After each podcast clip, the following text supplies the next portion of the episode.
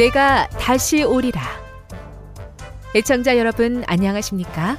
여기는 AWR 희망의 소리 한국어 방송입니다. 본 방송은 천국 복음을 온 세상에 전파하기 위해 제7일 안식일 예수재림교회가 설립한 세계 방송망입니다. AWR 희망의 소리는 유럽, 라틴 아메리카, 아프리카, 러시아, 아시아의 방송망을 통해 전 세계에 복음을 전파하고 있습니다. AWR 아시아 희망의 소리 방송국은 한국어 방송을 매일 8시간씩 송출하고 있습니다. 희망의 소리 방송은 인터넷과 스마트폰을 통해서도 언제나 청취하실 수 있습니다. 들으실 수 있는 인터넷 주소는 awr.org입니다. 이 시간 희망의 소리 한국어 방송과 함께 보람있고 유익한 시간 되시기 바랍니다. 내가 다시 오리라. 여기는 AWR 희망의 소리 한국어 방송입니다.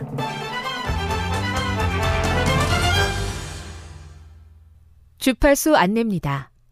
괌에서 송출하는 우리 방송은 한국 표준시로 새벽 1시 30분부터 2시 30분까지 11,755kHz로 새벽 2시 30분부터 3시 30분까지 3시 30분부터 4시 30분까지 15,530kHz로 새벽 5시부터 6시까지 9,890kHz로 4회에 걸쳐 송출하고 있습니다. 스리랑카에서 송출하는 우리 방송은 한국 표준시로 밤 9시부터 10시까지 15,530kHz로 우즈베키스탄에서는 새벽 3시부터 4시까지 새벽 4시부터 5시까지 9,760kHz로 타지키스탄에서는 밤 9시부터 10시까지 15,255kHz로 송출하고 있습니다. 애청자 여러분의 많은 청취 바랍니다.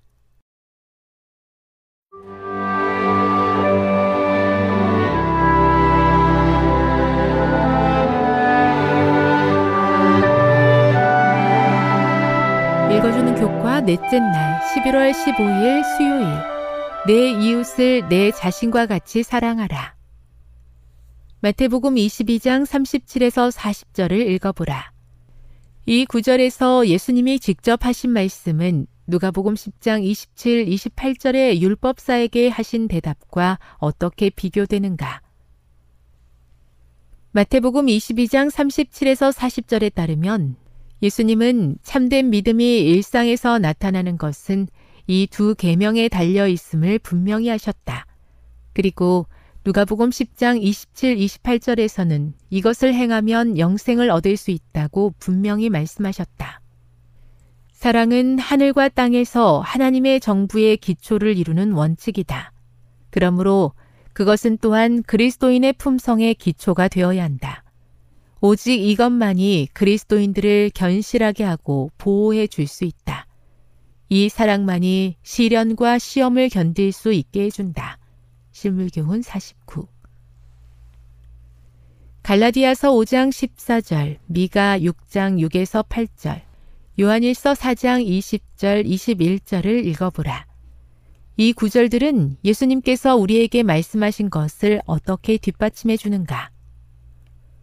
바울에 따르면 온 율법은 내 이웃 사랑하기를 내 자신같이 하라 하신 한 말씀에서 이루어진다. 바울에게 하나님을 사랑하는 것은 다른 사람을 대하는 방식에서 그 사랑이 예증될 때에만 실질적으로 확인할 수 있는 것이다.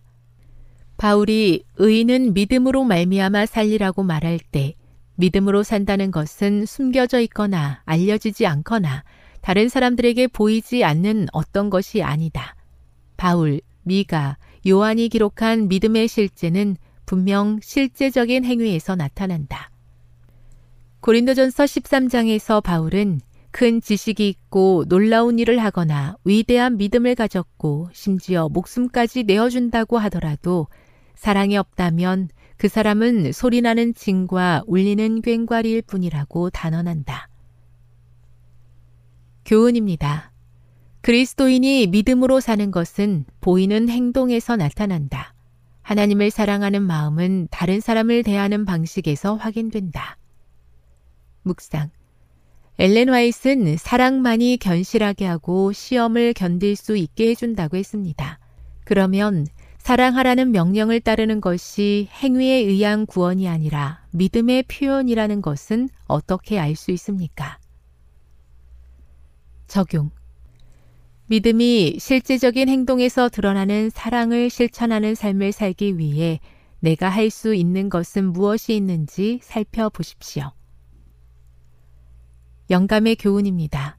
선행과 구원의 관계.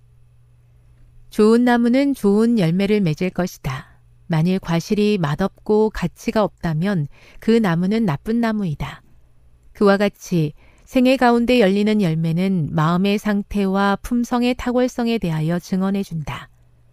선한 행위로 결코 구원을 살 수 없지만 그것은 사랑으로 행하고 심령을 깨끗하게 하는 믿음의 증거이다. 그리고 영원한 상급은 우리의 공로 때문에 주어지는 것은 아니지만 그리스도의 은혜를 힘입어 행하여진 행위에 비례될 것이다. 시대의 소망 314 믿음으로 살겠노라 결심하고 하나님만 바라보다가 이웃을 보지 못한 잘못이 있다면 주님께서 용서해 주시기를 기도합니다. 저의 마음에 사랑을 더해 주셔서 하나님을 더욱 사랑하고 그 사랑으로 이웃에게 사랑을 베풀게 도와 주옵소서.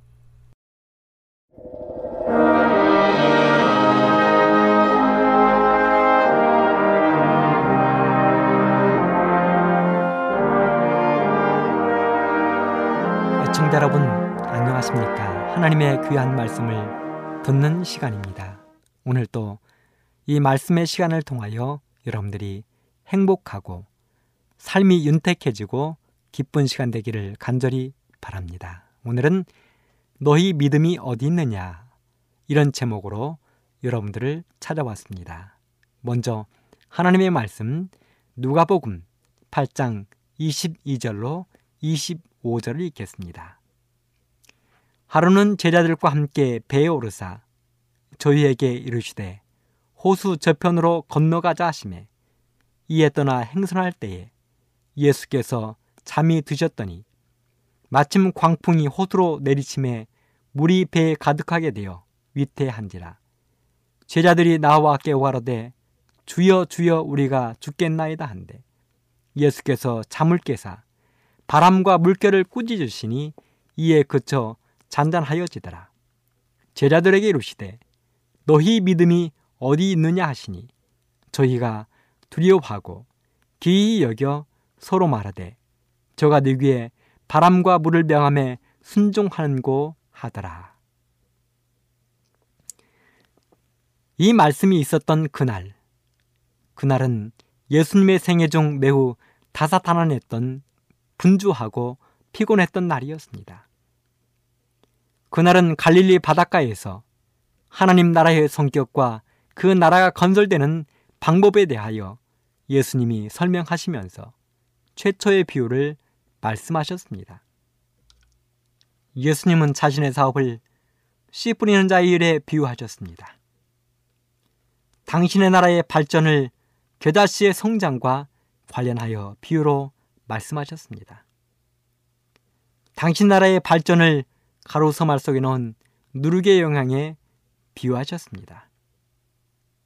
의인과 악인의 최후에 풀리는 곡식과 가라지의 비유, 고기잡이 그물의 비유로 설명하셨습니다. 하늘나라를 밭에 감추인 보화를 발견한 농부의 이야기로 설명하셨습니다. 하늘나라를 값진 진주를 발견한 진주장사의 비유로 설명하셨습니다. 예수님은 하루 종일 가르치고 또 가르치셨습니다. 입도 마르고 허기도 지고 다리에 힘은 풀리고 체력이 달릴 만큼 예수님은 그날 그렇게 가르치셨습니다. 그런데요. 저녁이 되었지만 여전히 군중들은 예수님에게 꾸역꾸역 밀려오고 있었습니다. 사실 우리 예수님은 거의 매일마다 제대로 쉴 수도 잡수실 시간도 주무실 시간도 갖지 못하셨습니다. 낮에는 사람들 가르치고 또 병든 환자들 치료해야 되지요. 밤이면 하나님 만나러 산이나 한적한 곳으로 기도하러 가셔야 되지요. 이 땅에 어떤 사람도 예수님보다 바쁜 사람은 없었습니다. 생각해 보십시오. 이 땅의 대통령, 장관, 사업가들은 다 비행기를 타고 다닙니다. 자동차를 타고 이동합니다. 심지어는 일반 사람들까지도 자동차를 흔하게 타는 시대가 되었습니다. 그런데 우리 예수님은 매일매일을 걷는 것으로 시작하시고 걷는 것으로 마치셨습니다. 예수님이 타신 것이 있었다면 유일하게 배를 두번 타시고 예루살렘 입성할 때 낙이 한번 타신 것이 전부였습니다. 그런데요, 거기다가 끊임없이 바리새인들이 예수님을 괴롭힌 것입니다. 바로 그날도 예외는 아니었습니다. 그래서 예수님은 결단을 내리셨습니다. 쉬셔야 됐습니다. 그래서 호수 건너의 한적한 곳으로 가자고 제자들에게 제안을 하셨습니다. 갈릴리 동부 해변으로 가자고 하셨습니다. 서쪽은 사람들이 많이 살고 있었습니다. 동쪽은 서쪽에 비하면 사람들이 매우 적게 사는 한적한 곳이었습니다. 동쪽은 유대인들보다 이방인들이 더 많이 살고 있는 지역이었습니다. 그래서 쉬기 원하신 예수님이 제자들에게 동쪽으로 가자고 하신 것입니다. 제자들은 예수님을 배에 모시고 황급히 출발했습니다. 그런데요, 옆에 있던 다른 배들이 고기잡이를 하는 배들도 예수님과 함께 가고 싶어 했습니다. 그래서 예수님의 배가 앞장서고 그 뒤로 여러 척의 크고 작은 배들이 뒤를 따르게 되었습니다. 예수님은 피곤과 시장길을 이기지 못했습니다. 그래서 금방 잠이 드셨습니다. 피곤했던 제자들도 말없이 노젓게 열중했습니다. 아무도 말할 힘이 없었습니다. 그런데요, 갑작스럽게 갈릴리 바다의 일기가 변하기 시작했습니다. 갈릴리 바다의 검은 구름이 몰려오면서 삽시간에 시륵 같은 어둠이 온 바다를 예수님이 타신 배와 따라오던 모든 배들을 둘러쌌습니다. 포효하는 바람, 격동하는 파도, 삽시간에 아수라장이 되었습니다. 바람과 파도는 낙엽 같은 그 작은 배들을 금방 뒤집어 놓을 것 같았습니다. 갈릴리 바닷가에서 태어나고 자라온 그 제자들도 평생을 고기잡이로 다져온 그 제자들도 난생 처음 겪는 일이었습니다. 처음에는 예전의 경험을 생각하며 이까지것 했을 것입니다. 그런데 지금은 자기들의 능력과 기술과 힘으로는 아무 소용도 없다는 것을 마침내 제달은 깨닫게 되었습니다. 자포자기에 모든 희망을 잃어버렸습니다. 힘센 베드로도 성질 급한 요한도 침착한 안드레도 아무런 대책을 내놓지 못했습니다. 그리고 그들은 마침내 배에서 주무시는 예수님을 깨울 수밖에 없었습니다. 잠에서 깨어나신 예수님이 그들에게 말씀하셨습니다. 너희의 믿음이 어디 있느냐? 예청자 여러분, 오늘 우리는 이 이야기에서 몇 가지 교훈을 찾아볼 수 있을 것입니다. 성경 기록하기를 이 제자들이 풍랑을 만난 그 날은 어느 날, 하루는 이렇게 시작하고 있습니다. 어느 날 제자들이 풍랑을 만난 것입니다. 그러는 것처럼 첫째, 우리도 어느 날 제자들이 만난 시험을 만날 수 있다는 것입니다. 어느 날 어떤 시험이 우리에게 이르러 올지 아무도 모른다는 것입니다. 둘째, 예수님이 함께 계셔도 시험이 이르러 올 수 있다는 것을 알려주고 있습니다. 지금 이 배에는 예수님이 함께 타고 계셨습니다. 그런데도 그 배에 시험이 이르러 온 것입니다. 셋째는 그 시험은 우리를 거의 죽음 직전까지도 몰고 갈 수 있다는 것을 알려주고 있습니다. 시대 소망은 이렇게 기록하고 있습니다. 그들은 태풍에 붙들려서 꼼짝할 수가 없었고 배에 물이 차는 것을 보자 모든 희망을 잃고 말았다. 여러분, 제자들이 누구입니까? 그들은 갈릴리 바다에서 평생을 고기 잡던 사람이었습니다. 어떤 어려움이 와도 그것을 이겨낼 수 있는 힘이 있던 사람들이었습니다. 그런데 배에 물이 차는 모습을 바라보면서 제자들은 희망을 잃고 말았다는 것입니다. 그처럼 우리들도 우리 인생사에서 어려움이 닥쳐올 때 우리의 희망을 잃을 만큼 우리도 큰 어려움 가운데 빠질 수 있다는 것을 보여주고 있습니다. 넷째는 예수님이 지시하여 행하는 순종에도 시험이 올 수 있음을 알려주는 이야기입니다. 여러분, 지금 갈릴리 바다 동쪽으로 가자고 하신 분이 누구였습니까? 제자들이 가자고 했습니까? 아닙니다. 예수님이 가자고 하셨습니다. 예수님이 가자고 하신 것입니다. 우리 성경에도 보면 예수님이 하라고 하신 많은 것들이 있습니다.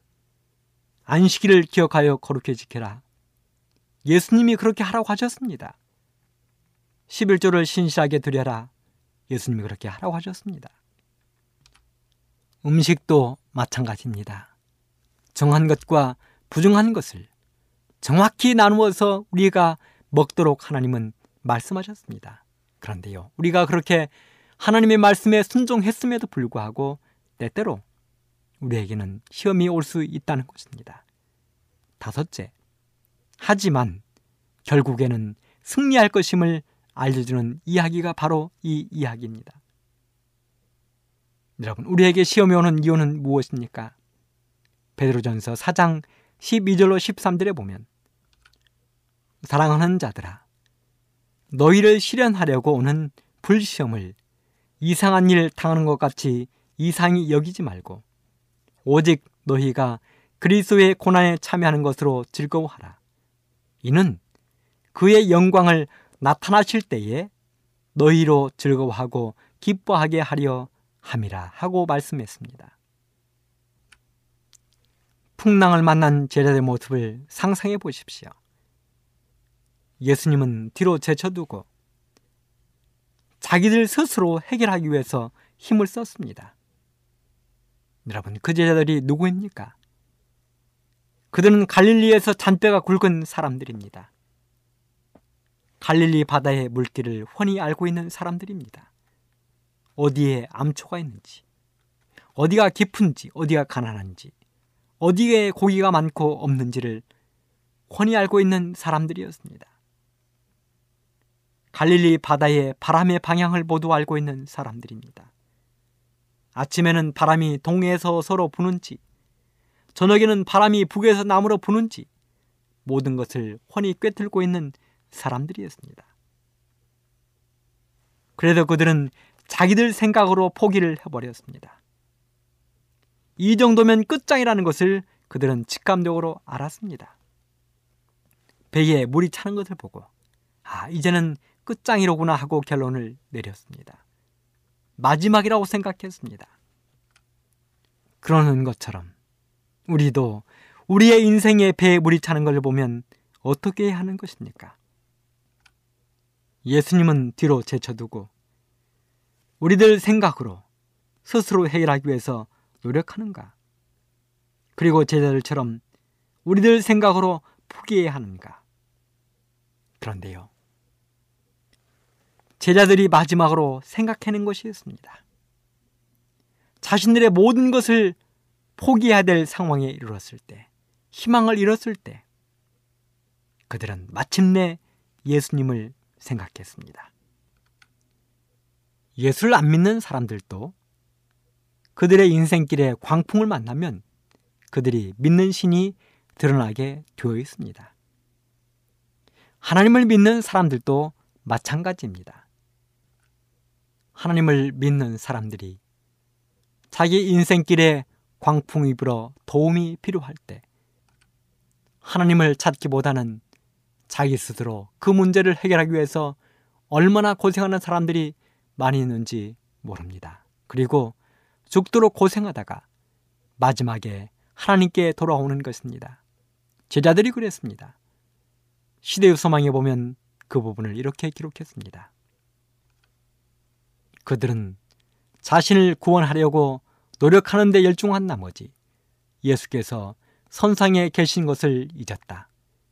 그리고 마침내 저희 노력이 수포로 돌아가고 죽음만이 앞에 놓인 것을 깨닫자 저들은 누구의 명령으로 이 바다를 횡단하기 위하여 출발하였던가를 기억하였다.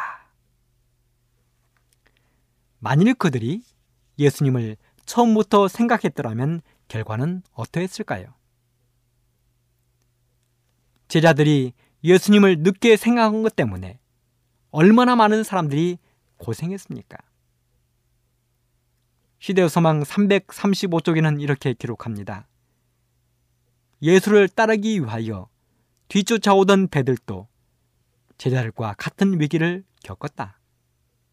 공포와 절망이 그 배에 탄 자들을 사로잡았으나 예수의 명령으로 소란한 광경은 고요하게 되었다. 노한 폭풍은 배들을 매우 가까이에서 몰아서 배에 탄 자들이 다 이적을 보았다. 폭풍에 뒤따른 고요 속에서 두려움은 사라졌다. 사람들은 저희끼리 저가 누구이기에 바람과 바다라도 순종하는고 하고 수군거렸다. 여러분, 우리가 절대로 잊지 말아야 할 진리가 있습니다. 그것은 바로 예수님이 그 배에 함께 타셨다는 사실입니다. 예수님이 그 배에 함께 계신다는 사실입니다. 시대의 소망은 계속해서 기록합니다. 그들의 유일한 소망은 예수님에게 있었다. 무기력과 절망 속에서 그들은 선생님이여, 선생님이여 하고 부르짖었다.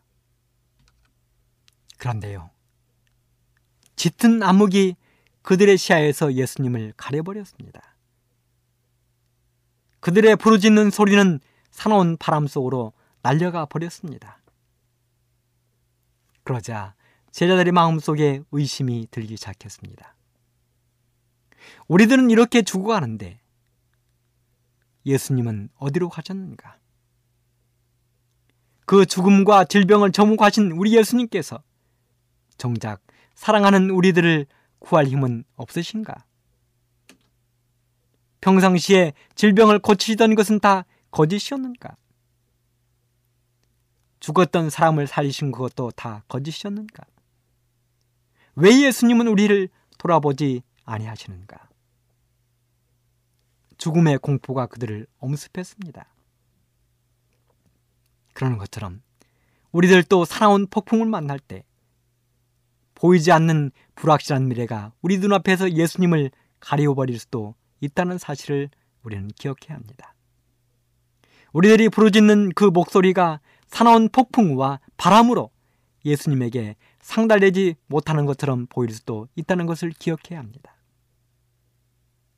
우리들을 잊어버린 것처럼 보일 수도 있다는 것을 기억해야 합니다.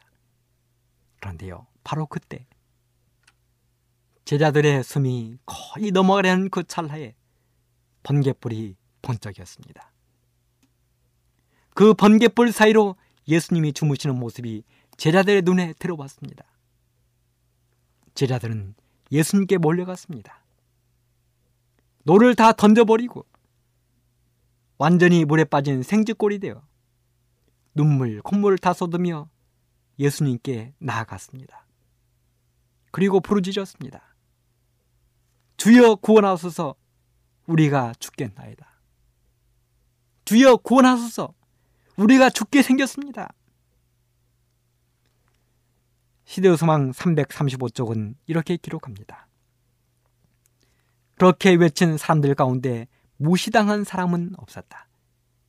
제자들이 최후의 노력을 다하기 위하여 그들의 노를 붙잡았을 때 예수께서 일어나셨다.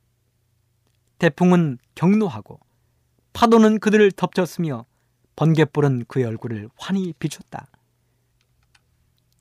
예수께서는 자비의 봉사에 그토록 자주 쓰셨던 손을 드시고 성난 바다를 향하여 잠잠하라, 고요하라고 말씀하셨다.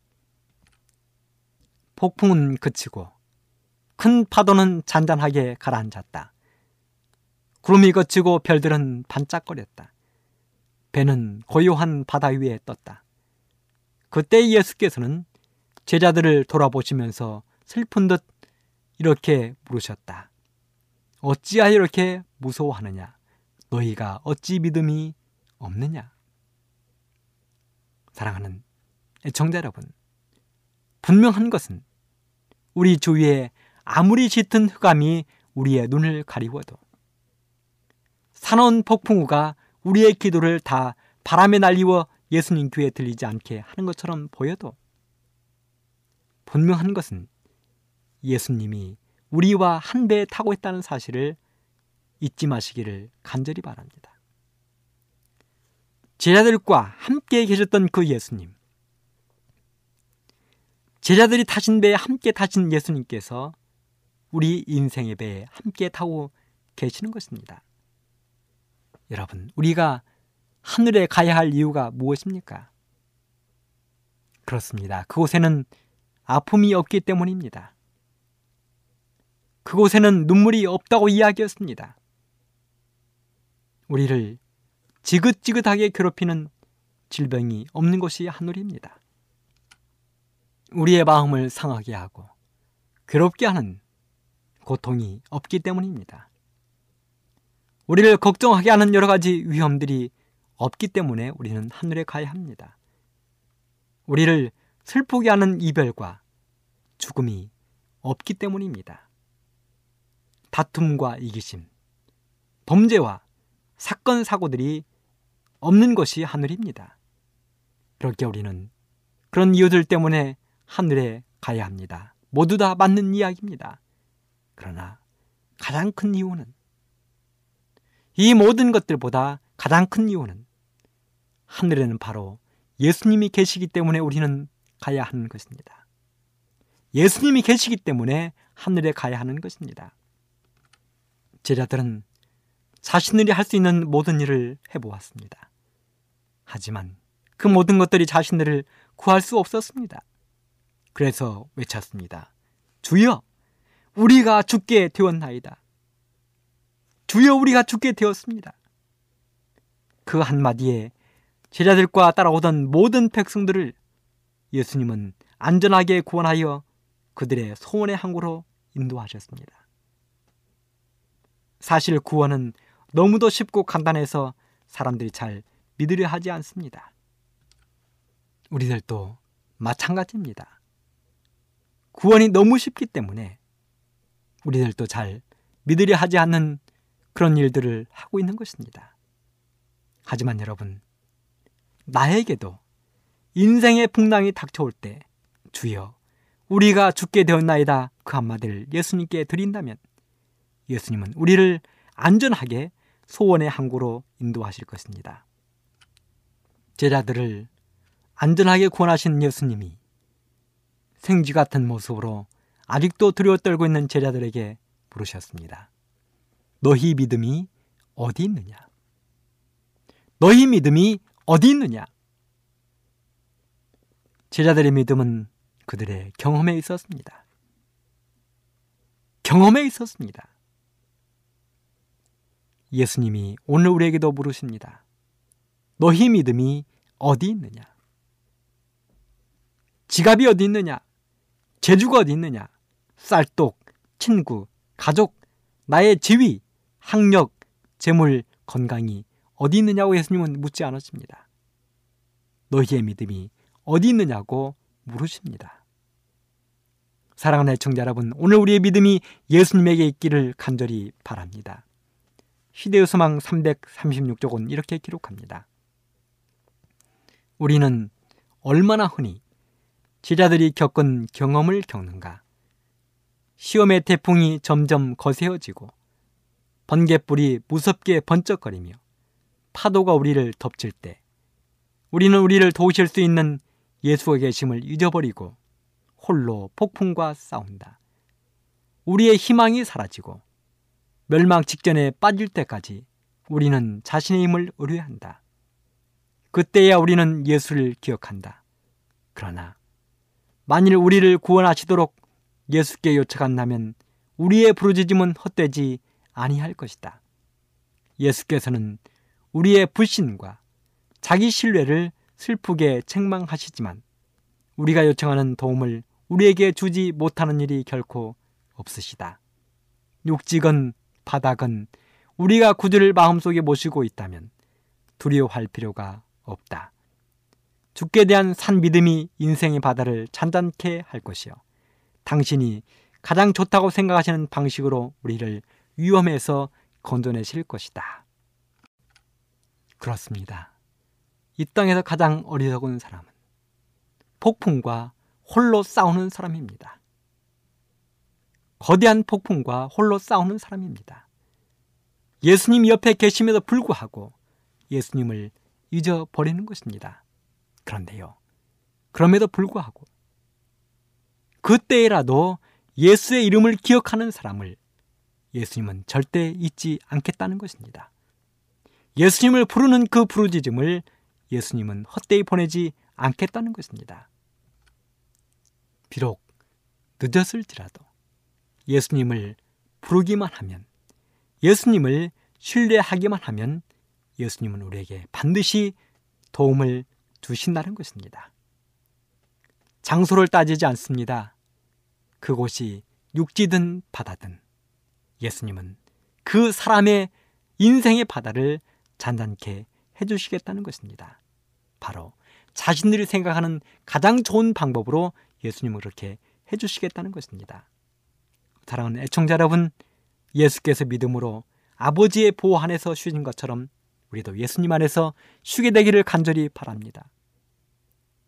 예수님은 아버지를 의지했기에, 아버지를 모셨기에 그 엄청난 파도 속에서도 평안히 주무실 수가 있었습니다.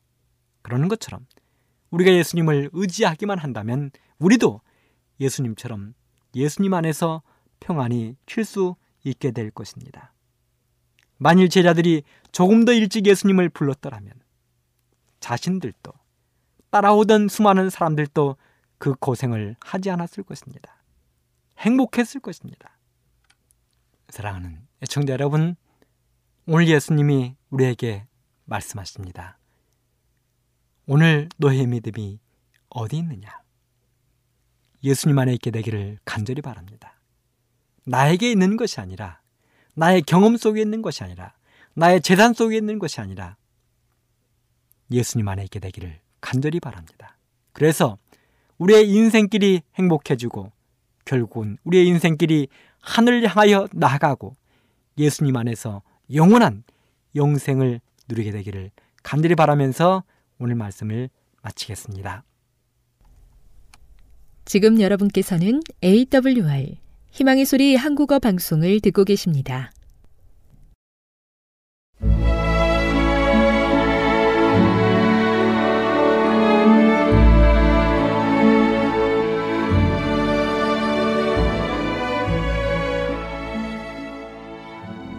애청자 여러분 안녕하십니까? 명상의 오솔길의 유병숙입니다. 이 시간은 당신의 자녀들과 교회를 돌보시는 하나님의 놀라운 능력의 말씀이 담긴 엘렌지 화이처 교회 증언 1권을 함께 명상해 보겠습니다. 건강 기관 건강 기관에 관하여 증언 11호에 게재된 것은 내가 그것에 관하여 본 모든 것을 기록하기 전에는 제시되지 말았어야 했다. 나는 11호에 있는 문제에 대하여 아무것도 말할 의사는 없었고 그 증언을 위하여 계획한 모든 원고를 당시에 내가 활동하고 있던 오타와 카운티에서 배틀크릭에 있는 사무실로 보내면서 그 작은 사업을 지대한 필요에 따라 빨리 추진하기를 바란다는 것과 기관에 관하여 충분하고 자유롭게 말할 의도에서 12호를 할 수 있는 대로 빨리 기록하겠노라고 했다. 그 기관에 특별히 흥미를 갖고 있던 배틀크릭의 형제는 우리 백성이 그런 기관의 설립을 위하여 그들의 재물을 바쳐야 한다는 것을 내가 보았다는 사실을 알았다. 그러므로 그들은 그 기관에 대한 나의 증언의 역량이 이 문제에 관하여 형제를 감동시키는데 즉시 필요하다는 것과 11호의 출판이 내가 쓸 수 있을 때까지 지체되겠다는 내용으로 내게 편지했다. 나는 내가 본 모든 것을 쓸 수 없음을 알았기 때문에 이 일은 나에게 큰 어려움이 되었다. 왜냐하면 나는 그 당시에 한 주일에 여섯 번 내지 여덟 번씩 사람들에게 이야기하고 집집을 방문하고 개인적 증언과 개인에게 보내는 편지를 수백 쪽씩 쓰고 있었기 때문이다. 내게 지워진 필요 이상의 부담과 어려움, 또한 이처럼 많은 분량의 활동은 어떤 종류의 활동도 할 수 없게 만들었다. 나의 건강은 허약했고 정신적 고통은 형언할 수 없었다. 이런 환경에서 나는 나의 판단을 다른 사람의 판단에 양보했다. 그리하여 내가 본 모든 것을 당시에 제시할 수 없었음에도 불구하고 건강기관에 관하여 11호에 게재된 것을 쓰게 되었다. 이 점에서 나는 잘못을 범했다. 나는 하나님께서 특별히 내게 계시해 주신 문제에 관한 나의 의무에 있어서 다른 사람이 나에게 내 의무가 이러저러하다고 일러주는 것은 당치 않은 일이며 나의 의무는 내 스스로 알도록 허용되어야 한다고 생각한다. 내가 지금 말하고 있는 그대로 말하면 어떤 사람은 나를 비난할 것이다. 다른 사람은 내가 사전에 말하지 않은 것에 대하여 나를 비난할 것이다. 그 기관 문제를 너무도 성급하게 강요하기 위하여 나타낸 기질은 내가 지금껏 감당해온 가장 무거운 시련 중 하나로 발전했다. 만일 형제를 감동시키기 위하여 나의 증언을 사용해온 모든 사람이 동일하게 그것으로 그들 스스로 감동을 받았을 것 같으면 나는 훨씬 더 만족을 얻을 것이다. 만일 나의 견해와 생각을 토로하는 일을 좀 더 지연시킨다면 내가 좀 더 일찍 말했어야 한다고 생각하는 자와 또한 내가 어떤 경고도 말해서는 안 된다고 생각할지도 모를 자 모두에게서 더 많은 비난을 받았을 것이다. 그 사업의 선두에 서 있는 자의 유익을 위하여 하나님의 사업과 형제의 유익을 위하여 또한 내 자신이 큰 시련에서 구제되기 위하여 나는 자유롭게 이야기했다. 건강과 신앙. 하나님께서는 사람들을 영생을 얻기에 적합한 상태로 만드는 마지막 사업과 밀접히 관련되어 역량을 발휘하고 노유를 막론하고 신앙적 원칙을 약화시키지 않고 육신의 건강 개선이 영적 성장에 손해를 주지 않을 경향을 가진 건강기관이 세워지기를 원하신다. 이 기관의 큰 목적은 육신의 건강을 개선시켜서 고통당하는 자에게 영적 사물을 더욱 잘 식별할 수 있게 해주는 데 있어야 한다. 만일 이 목적을 계속적으로 명심하지 않고 이 목적을 위하여 노력하지 않을 것 같으면 그것은 축복 대신에 저주임이 판명되고 영적인 것이 이차적인 것으로 간주되고 육신의 건강과 기분 전환이 첫째의 것이 되고 말 것이다. 나는 그 기관이 불신자를 단골 고객으로 확보하기 위하여 높은 표준을 조금이라도 낮추어서는 안 될 것을 보았다. 그 경영자가 하나님께서 바라시는 대로의 고상한 영적 위치에 있을 때 불신자가 오게 되면 그들의 마음에 영향을 줄 힘이 존재하게 될 것이다. 하나님과 그들 곁에 있는 천사들과 함께할 때 계명을 지키는 하나님의 백성은 번영할 수밖에 없다. 이 기관은 이득을 목적으로 세워지지 않고 하나님의 백성이 영원한 사물을 올바르게 식별하고 우리 구주의 고난으로 너무도 비싼 대가를 치르고 사신바 된 구속의 가치를 올바르게 평가할 수 있는 육체적, 정신적 건강 상태를 주기 위하여 세워져야 한다. 이 기관은 기분 전환이나 오락을 위한 장소가 되어서는 안 된다. 흥분과 기분 전환이 없으면 살 수 없는 자는 세상에서 쓸모가 없을 것이다. 그런 사람의 생활은 아무에게도 유익을 끼치지 못한다. 그들은 세상에 있으나마나 한 사람이다. 나는 이 의사가 사람들의 마음에 주입시켜 주고자 한 것, 곧 영성이 건강에 손해가 된다는 견해는 마귀의 궤변에 불과한 것임을 보았다. 오늘은 당신의 자녀들과 교회를 돌보시는 하나님의 놀라운 능력의 말씀이 담긴 엘렌지 화이처 교회 증언 1권을 함께 명상해 보았습니다. 명상의 오솔길이었습니다.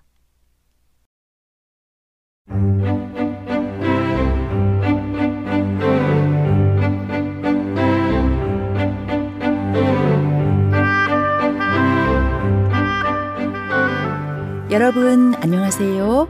신비한 자연에서 몇 가지 주제를 골라 소개해드리는 아름다운 세계 시간.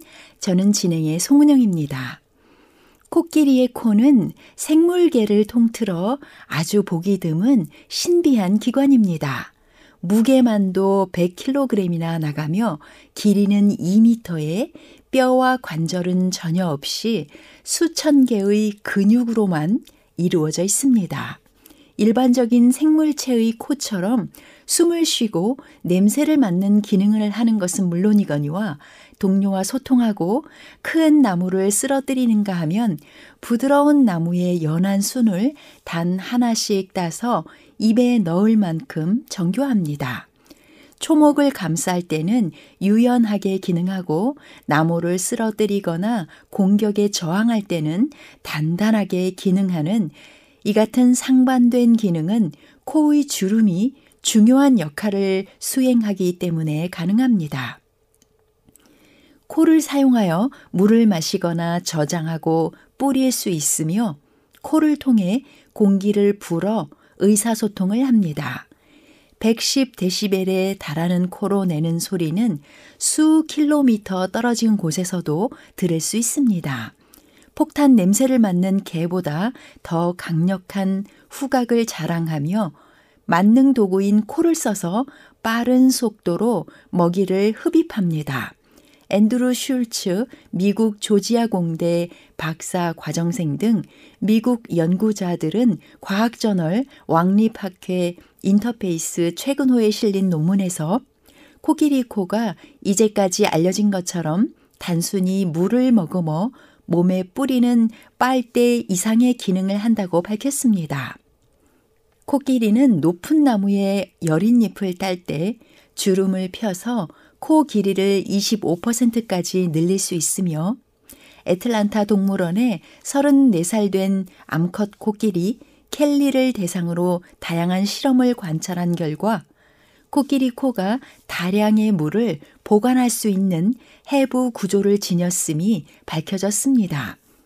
코끼리는 물을 빨아들일 때 콧구멍 주변 근육을 얇게 수축하여 콧구멍 크기를 30% 확장하므로 1.8m 길이의 코 전체에 물을 머금는 공간을 64%나 늘리는 것으로 나타났으며 콧구멍 확장으로 코끼리 한 마리가 코에 보관할 수 있는 물은 최고 9리터에 이른다고 연구자들은 밝혔습니다.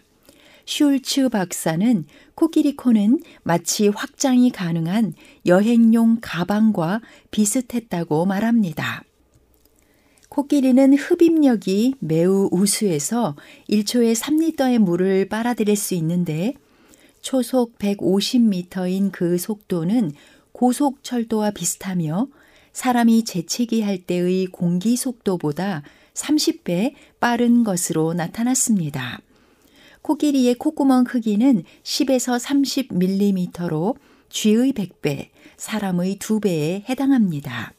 코끼리는 무겁고 큰 먹이는 코로 움켜쥐는데 코끼리 코의 끄트머리 두 곳이 마주보며 마치 사람의 손가락처럼 뾰족하게 튀어나와 있어 물체를 손쉽게 움켜잡습니다.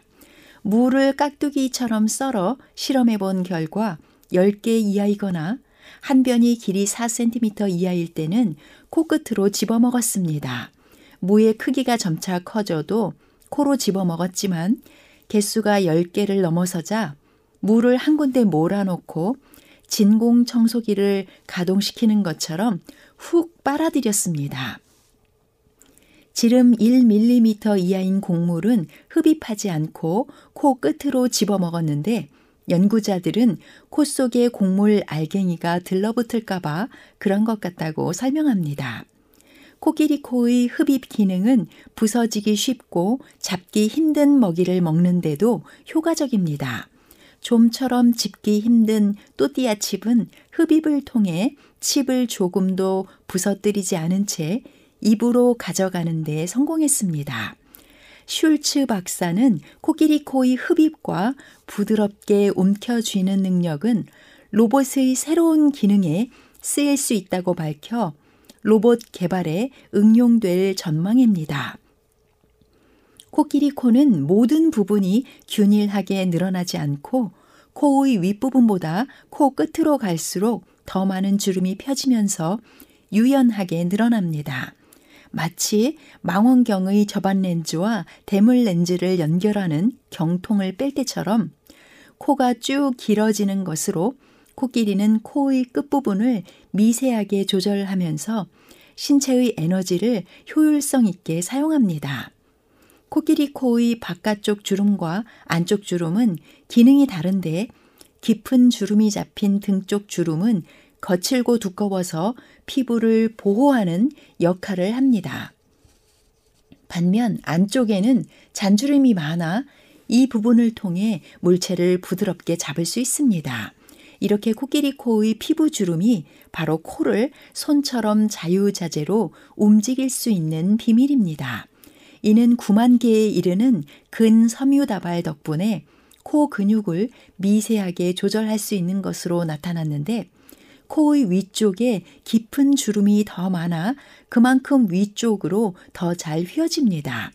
연구팀은 미국 애틀란타 동물원에 서식하고 있는 사바나 코끼리 두 마리를 대상으로 2미터 떨어져 있는 곳에 간식을 잡게 했습니다. 그리고 코끼리가 코를 뻗어 간식을 집는 장면을 초고속 카메라로 촬영한 뒤 영상을 보며 코끼리 코가 어떻게 늘어나는지 관찰했습니다.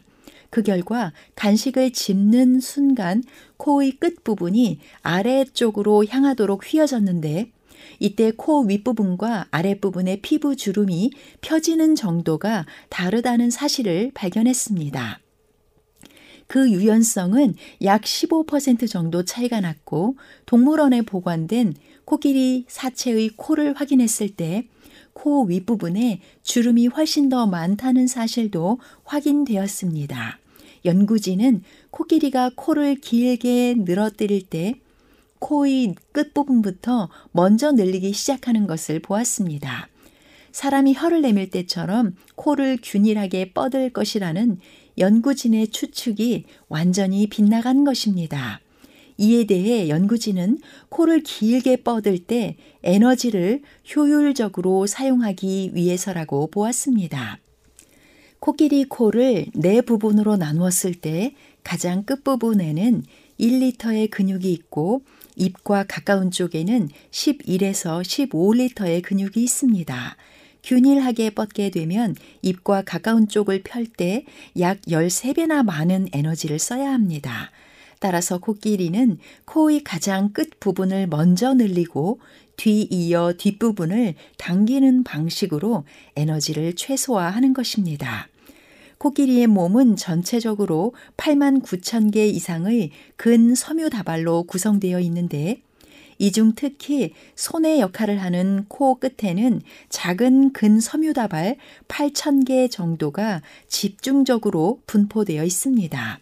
코 끝 근섬유다발은 사람 머리카락 정도의 지름이며 길이는 2mm 정도였습니다.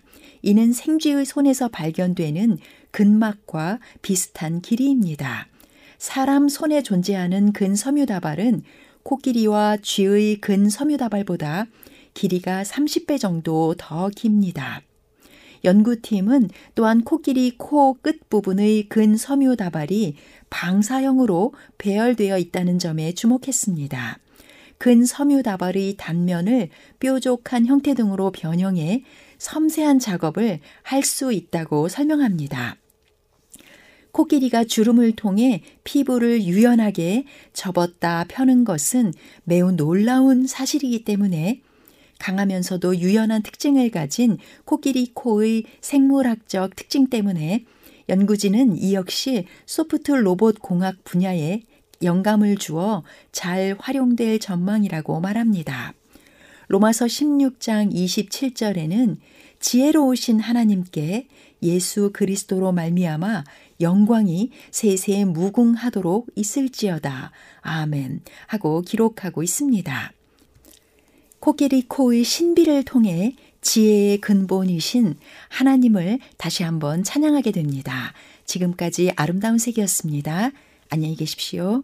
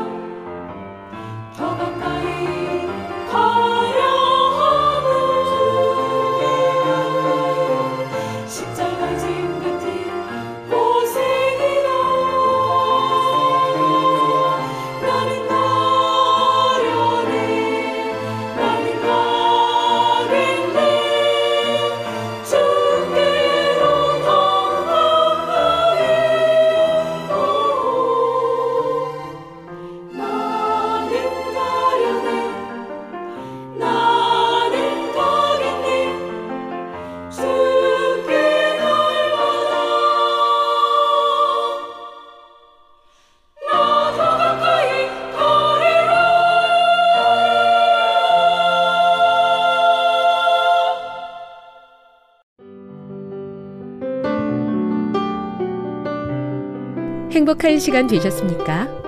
지금까지 여러분께서는 AWR 희망의 소리 한국어 방송을 청취하셨습니다.